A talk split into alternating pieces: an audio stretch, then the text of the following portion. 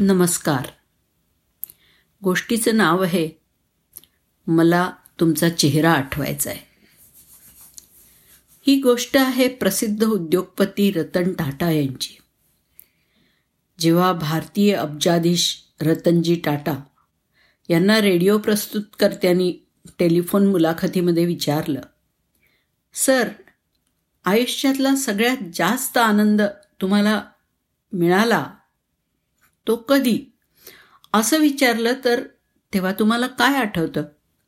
त्यावर रतनजी टाटा म्हणाले आयुष्यात मी आनंदाच्या चार टप्प्यातून गेलो आहे आणि शेवटी मला खऱ्या आनंदाचा अर्थ समजला. पहिला टप्पा संपत्ती आणि संसाधनं जमा करण्याचा होता. पण या टप्प्यावरती मला हवा तसा आनंद मिळाला नाही. मग मौल्यवान वस्तू आणि इतर चांगल्या चांगल्या वस्तू गोळा करण्याचा दुसरा टप्पा आला. पण या गोष्टीचा परिणामसुद्धा तात्पुरता असतो. आणि मौल्यवान वस्तूंची चमक फार काळ टिकत नाही हे मला तेव्हा जाणवलं. त्यानंतर मोठा प्रकल्प विकसित करण्याचा माझा तिसरा टप्पा आला. तेव्हा माझ्याकडे भारत आणि आफ्रिकेमध्ये पंच्याण्णव टक्के डिझेलचा पुरवठा करण्याचं काम होतं. भारत आणि आशियातल्या सर्वात मोठ्या स्टील कारखान्याचा पण मी मालक होतो. पण इथे सुद्धा मला कल्पनेतला आनंद नाही मिळाला. आणि चौथा टप्पा होता जेव्हा माझ्या एका मित्रांनी मला काही अपंग मुलांसाठी व्हीलचेअर खरेदी करायला सांगितलं. सुमारे दोनशे मुलं.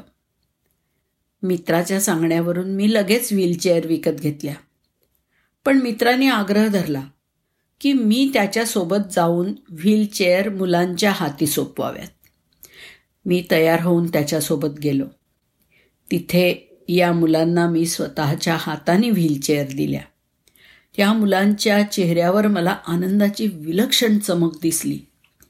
मी ती सर्व मुलं व्हीलचेअरवर बसलेली फिरताना आणि मजा करताना पाहिली.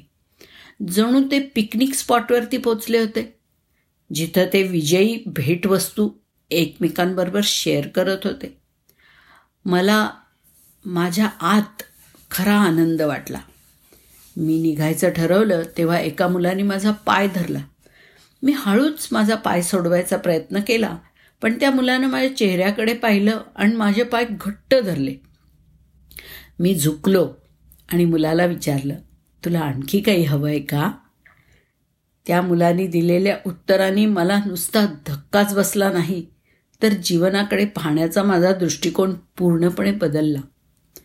तो मुलगा म्हणाला मला तुमचा चेहरा आठवणीत ठेवायचा आहे.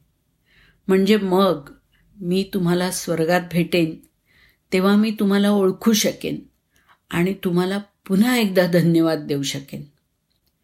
खरोखर देण्यात आणि दुसऱ्याला आनंदी करण्यात दडलेल्या या खऱ्या आनंदाला तोड नाही. धन्यवाद.